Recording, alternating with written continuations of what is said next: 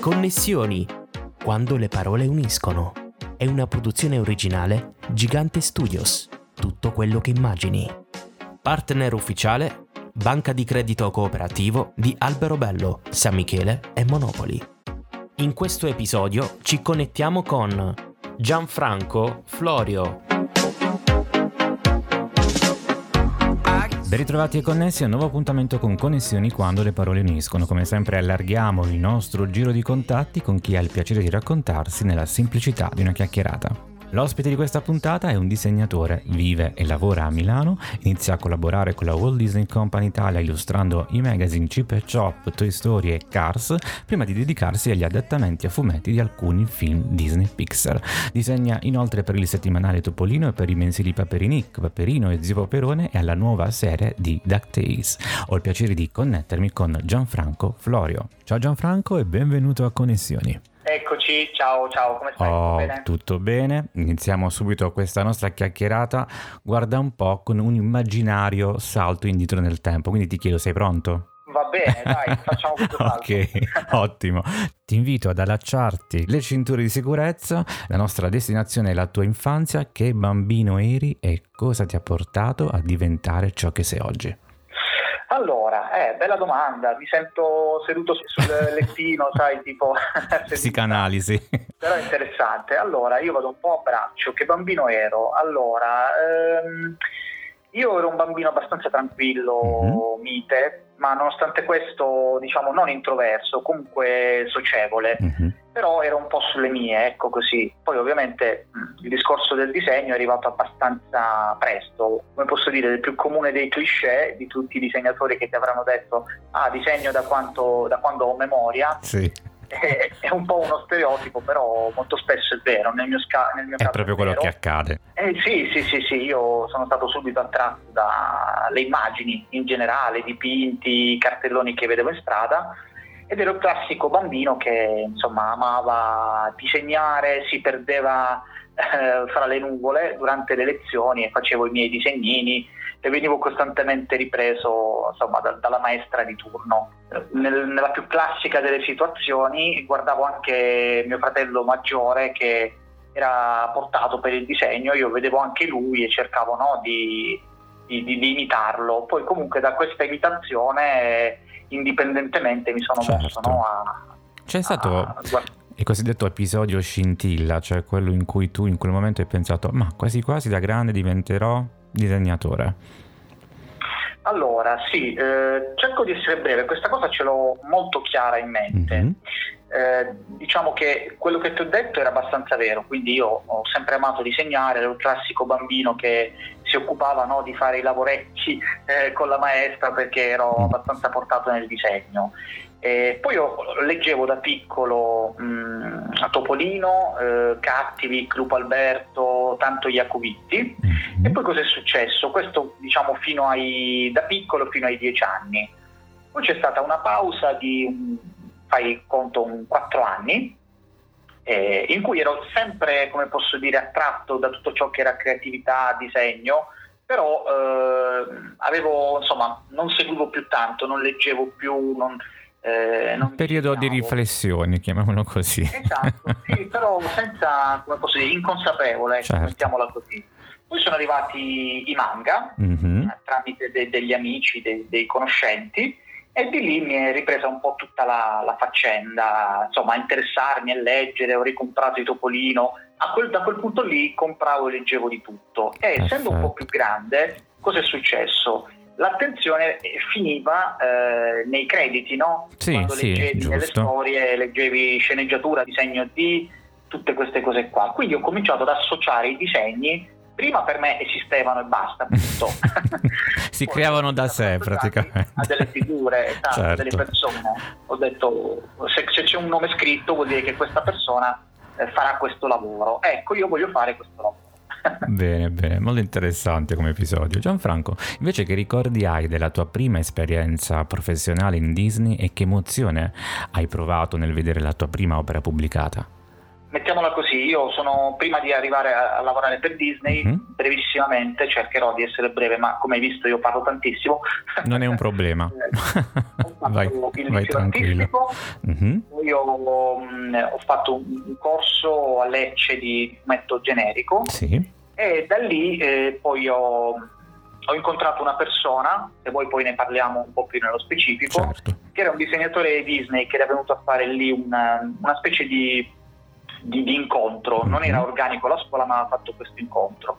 Di lì sai proprio l'episodio da film, il faro su di lui, e ho detto no, io voglio fare quello che fa lui. E sono andato, lui è stato molto disponibile, sono andato un pochino, sai, tipo a bottega, per sì. un paio di mesi andavo da lui, eh, io ero già, insomma me la cavavo già a disegnare, lui mi ha corretto un po' il tiro e mi ha dato dei consigli per preparare un book da presentare all'Accademia Disney. Perfetto. Ho presentato questo book all'Accademia Disney, è andata bene, sono stato preso e di lì ho fatto un anno di, di corso a Milano e dopo il corso a Milano, insomma dopo qualche mese di correzione e messa a punto, ho pubblicato la, la mia prima storia e quindi arriviamo al, alla risposta alla tua domanda che è stato per um, il mensile all'epoca c'era adesso non c'è più di Chip, Chip Chop. Chop.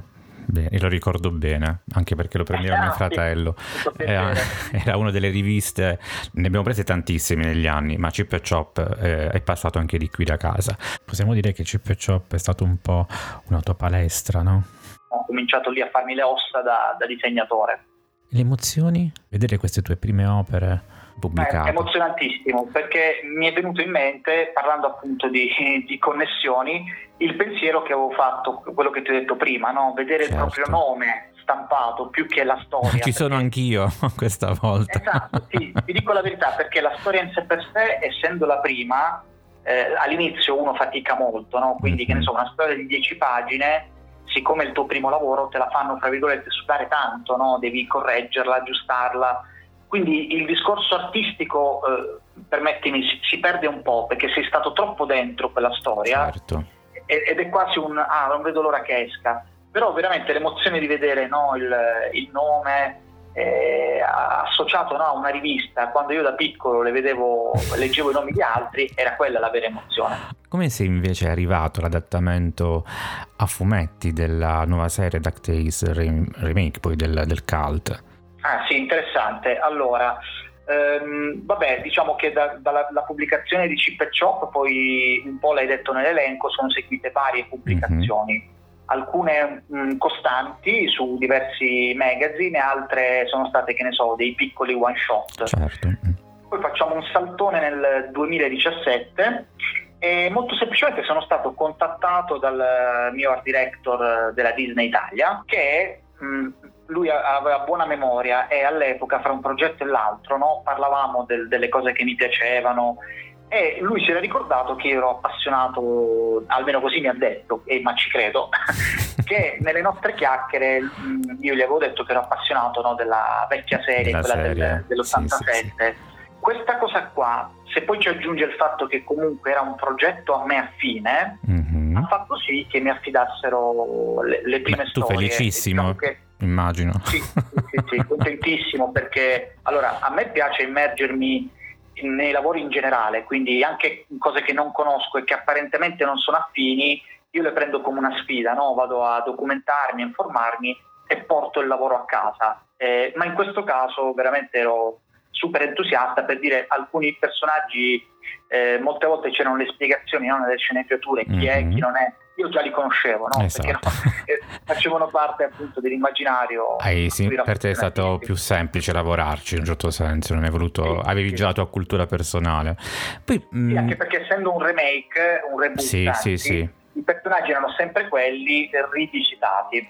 Poi devo dire che il tratto grafico un po' ricorda, ma permettimi eh, di dirlo, perché come modesto parere, ma correggimi se non è così, un po' il Car Barks, no? Eh, Assolutamente, non, non, non, lo dici come posso dire casualmente perché eh, quello che emerge a prima vista è quello che dici, ma in più eh, ti parlo da privilegiato che ha potuto vedere no, tutta la eh, la Bibbia grafica della serie televisiva in anticipo, no? ho proprio eh, esplorato questo mondo che ha, hanno esplorato gli studios, Bello. è proprio quello, cioè lo facevano vedere come riferimento principale Eh, I riferimenti principali erano Karl Barks, le storie, mm-hmm. e anche il, non so se ricordi, era una serie di cortometraggi dove c'era Pico de Paperis, sì. eh, disegnato certo. dal mitico animatore Milt Kall, Assolutamente che aveva questo tratto sì. spigoloso. Quindi Vero. la fusione delle storie di Karl Barks al tratto di Milt Kall hanno tirato fuori questo stile che a molti non è piaciuto perché erano affezionati al vecchio stile molto morbido, mm-hmm. però in realtà ha tanto di cultura Disney, ha una sì, seconda infatti. visione un po' più accurata e tu te ne sei accorto, eh, c'ha veramente tutta questa tradizione alle spalle. No, no, io, io ho gradito parecchio invece, appena ho visto le prime anteprime sui, sul web, sui social, anzi a me è piaciuta tanti, a me piace, non piaciuta, piace tutt'oggi, quindi... Quando ci vediamo ti abbraccio. Assolutamente. Gianfranco, hai collaborato sempre per Disney a diversi progetti a fumetti, tra cui Big Hero 6 oppure il recente Elemental. Com'è spoilerarsi il finale di un film? Allora, ecco, ora abbiamo parlato molto, sai, degli aspetti belli del lavoro, mm-hmm. l'emozione nel vedere il nome. Ecco, questo è un aspetto non bellissimo. Eh sì, immagino. per, per, me che adoro andare al cinema, eh io sì. sono uno di quelli... Allora, non, purtroppo per mancanza di tempo non guardo veramente tutto, però quando c'è una cosa che mi interessa, io sono di quei tipi, no? Che il film, non, anche se lo guardo a casa, me lo devo vedere tutto ricreo situazione cinema, eh? non esiste sì, interrompersi, sì, sì, infatti. voglio silenzio. Insomma, concordo pienamente, concordo pienamente. esatto, quindi spoilerarsi però è inevitabile perché tu devi eh conoscere i personaggi, devi vedere le situazioni, è impossibile lavorare a una trasposizione cinematografica e pensare di eh, non rovinarsi il finale. Non puoi neanche fermarti nella lavorazione, dici no, questa, il finale lo faccio dopo l'uscita del film, e eh no, perché poi non eh siamo no, nei tempi. Esatto, va di pari, anzi non solo va di pari passo, bisogna lavorare molto in anticipo certo. perché il materiale deve essere pronto in concomitanza con l'uscita dei, dei film. E poi in più ti aggiungo un altro aspetto brutto per un feticista no, dell'immagine e della qualità, non solo te lo spoileri, ma molte volte, mh, siccome ripeto, lavori mentre gli studio stanno lavorando e questa mm-hmm. cosa è molto bella perché ti fa sentire parte no, del progetto, però molte volte ti vedi anche le scene eh, incomplete o solo storyboardate o senza musica, quindi te lo rovini e te lo rovini pure male. che lavoraccio che, Vabbè, e che pazienza che in realtà è molto interessante allora Gianfranco preferisci lavorare su un film o sulla serie di, di, di DuckTales?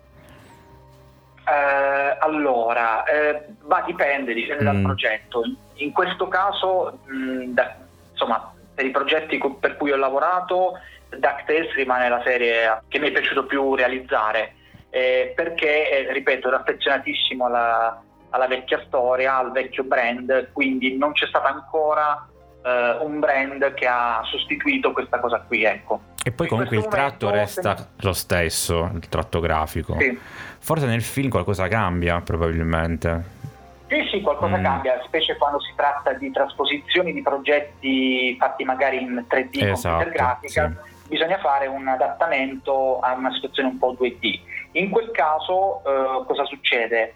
O arrivano già dei riferimenti 2D, perché magari mm-hmm. in America hanno già pr- pr- provato uno stile 2D e allora ci si attiene a quelli, o a volte la cosa più divertente che ci è capitato di fare su Elemental, dico ci è capitato perché non sono l'unico disegnatore mm-hmm. che ha lavorato, eh, è di creare noi appunto la trasposizione ecco, grafica. E, e nel mio caso è capitato alle tavole a cui ho lavorato di avere già dei riferimenti di altri disegnatori e quindi mi sono attenuto a quelli e in alcune tavole però c'erano personaggi che non erano stati ancora disegnati e la trasposizione grafica 2D l'ho fatta io. Perfetto, sono felice di questa notizia perché ci gratifica come italiani in un certo senso, vero?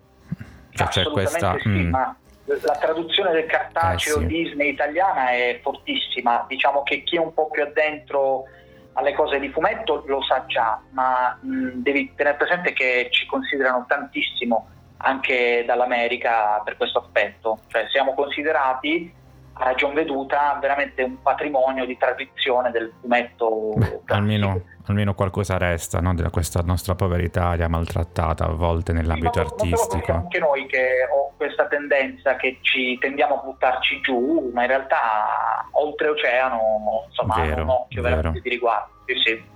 Meno male, meno male.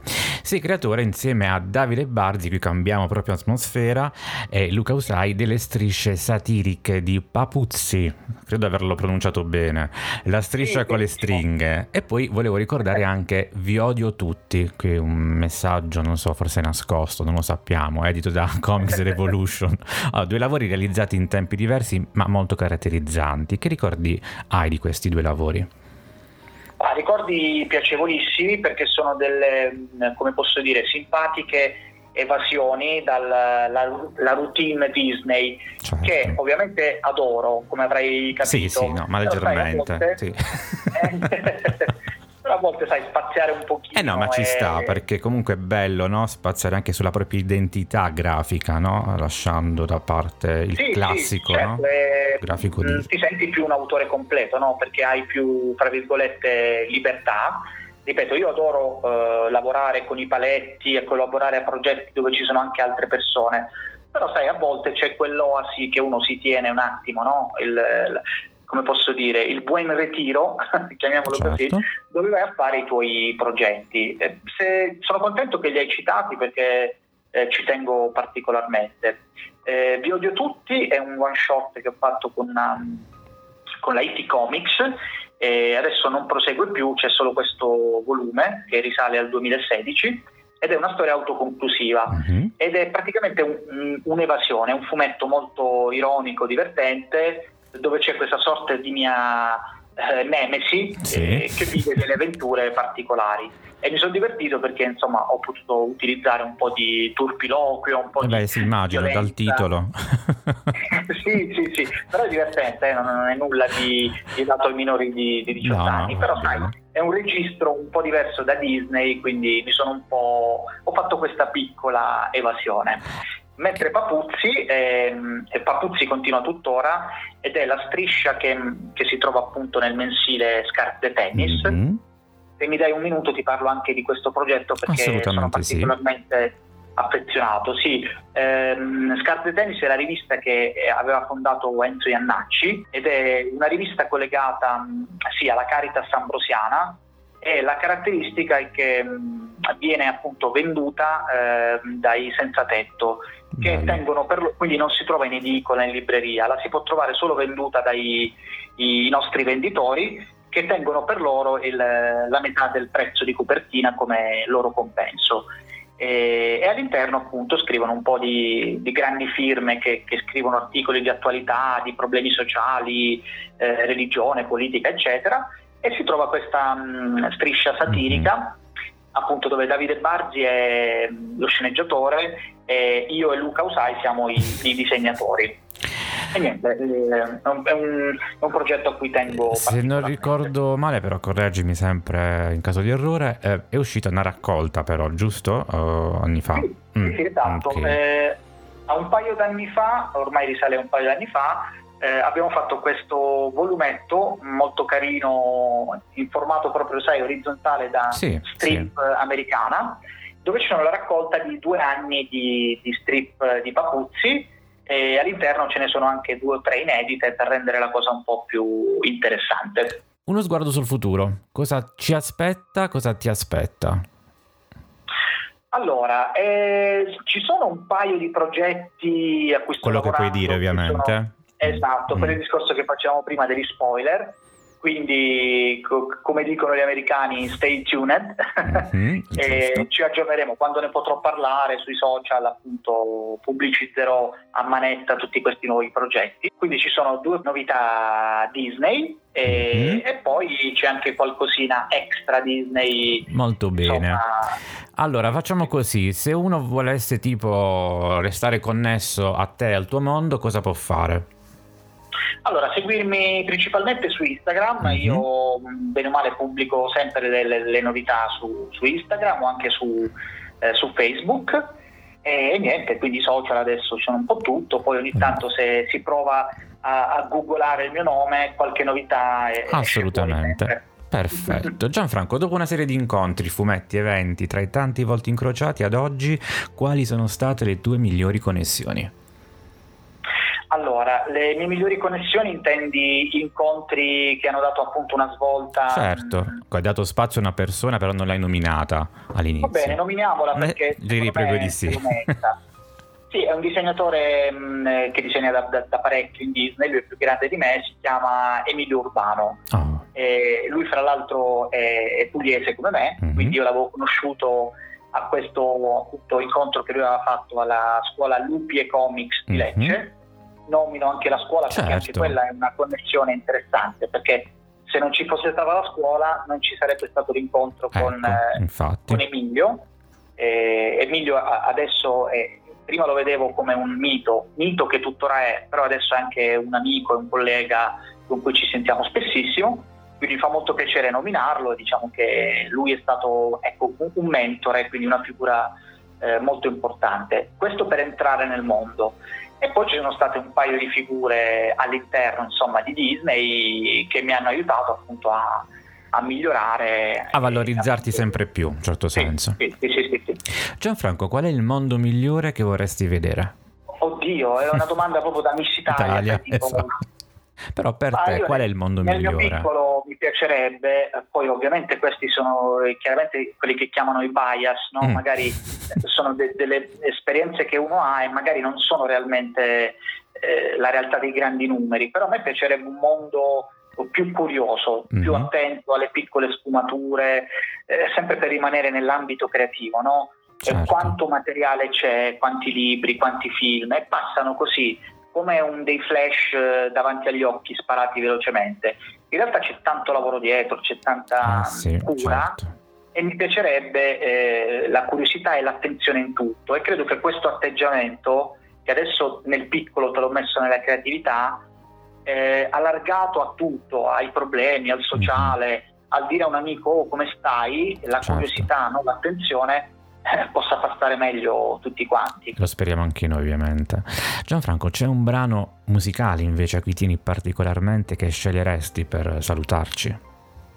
Allora, questa domanda io te l'ho sentita fare nei vari episodi mm-hmm. ed è una domanda un po' cattiva perché per quanto è basta, ma per me pure per dire 100 album eh, sarebbe cattivo, figurati un brano.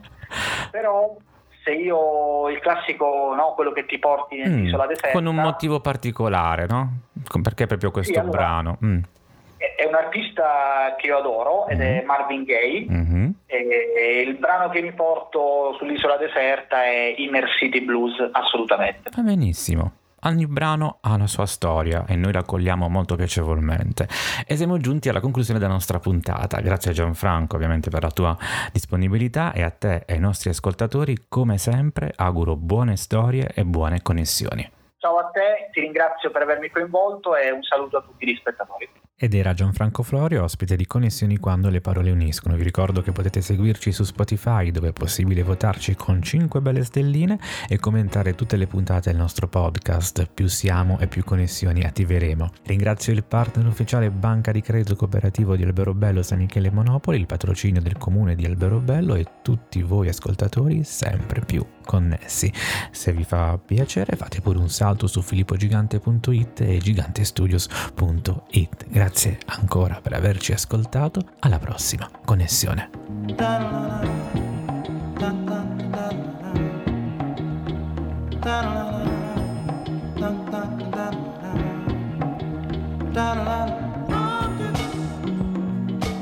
Shots.